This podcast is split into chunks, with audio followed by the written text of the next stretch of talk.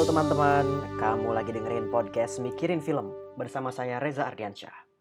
Kali ini kita akan bahas film horor yang sebenarnya nih menurut saya seperti yang tertulis di judul, ini bukan film horor. Ada hantunya, ada teror oleh hantu juga, tapi saya lebih suka memaknai film ini sebagai let's say gambaran penderitaan pengungsi. Kita bahas sinopsisnya deh. Jadi His House ini ceritanya tentang dua orang pasangan muda namanya Bol dan Rial yang tinggal di sebuah kompleks Suaka. Suaka itu penampungan pengungsi. Jadi mereka mengungsi dari Sudan Selatan. Sudan Selatan ini merdeka tahun 9 Juli 2011 ya, jadi negaranya masih baru, bahkan belum berumur 10 tahun. Dan masih dilanda konflik. Ada sih dialog yang bilang bahwa di sana tuh lagi ada perang saudara. Tapi nggak dibahas detail karena memang angle film ini fokusnya ke kisah Bol dan Rial tadi. His House ini merujuk ke sebuah rumah yang ditinggali oleh Bol dan Rial setelah mereka bebas dari kompleks Suaka. FYI ya, jadi orang yang sudah dibebaskan dari tempat penampungan pengungsi itu mereka tetap dilarang untuk bekerja karena bisa mengurangi jatah untuk warga negara asli dari daerah situ. Misalnya di Indonesia tuh di uh, Sumatera Utara, di Bogor gitu kan sempat ada isu tentang pengungsi dan mereka tidak bisa ngapa-ngapain karena lapangan kerja buat orang asli Indonesia aja susah sorry saya bilang asli tadi maksudnya WNI ya bukan asli as if asli.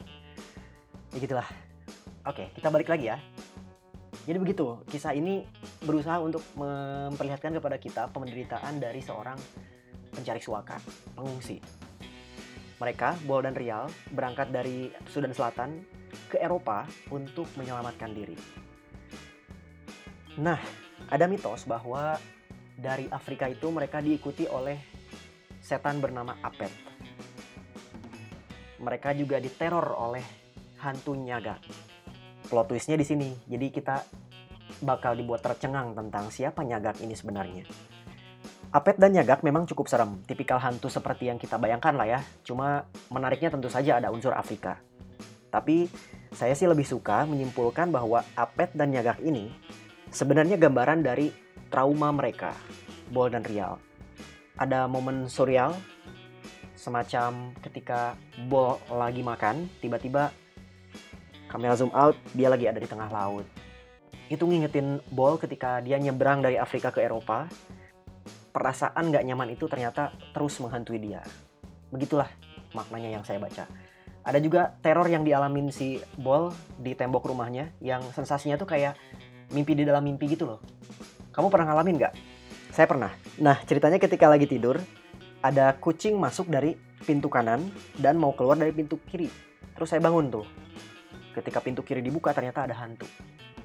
Saya langsung bangun dan ternyata kucingnya nggak ada. Jadi itu malam-malam aja, jam 3-an kalau nggak. Which hour? Emang kadang saya suka bangun jam 3 gitu sih kan ada film yang bilang jam 3 itu which hour, jam jam penyihir. Jadi ya begitulah sensasi yang dialami Bol. Saya bisa empatik sih untuk momen itu. Mungkin kamu juga pernah ngalamin ya. Dan penggambaran yang diperlihatkan oleh sutradara Remy Wicks ini cukup sukses menyampaikan bahwa teror ini frustrating.